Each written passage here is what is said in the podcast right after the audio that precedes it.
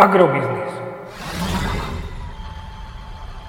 Ekonomický portál manažéra. Prognóza cien agrokomodít pre 16. týždeň.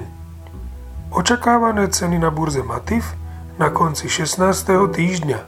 Pšenica 194 až 202 eur za tonu, kukurica 162 až 167 eur za tonu, repka 363 až 372 eur za tonu.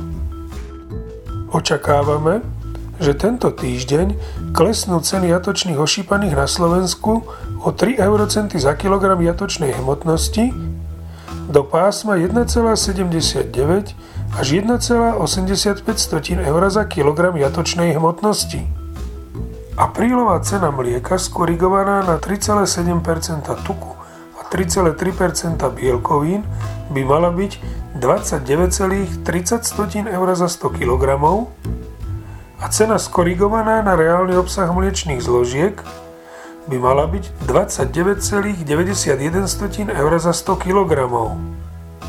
Pokles cien ropy v uplynulom týždni opäť znížil ceny pohonných hmôt na burzách v Európe.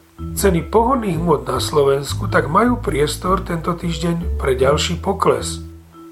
Ceny nafty by mohli klesnúť o 2 eurocenty za liter na úroveň 0,985 tisícin eur za liter a ceny benzínu Natural 95 by mali klesnúť o 2 eurocenty za liter na úroveň 1,5 eur za liter. Podrobnejšie informácie nájdete v aktuálnej prognóze na portáli Agrobiznis.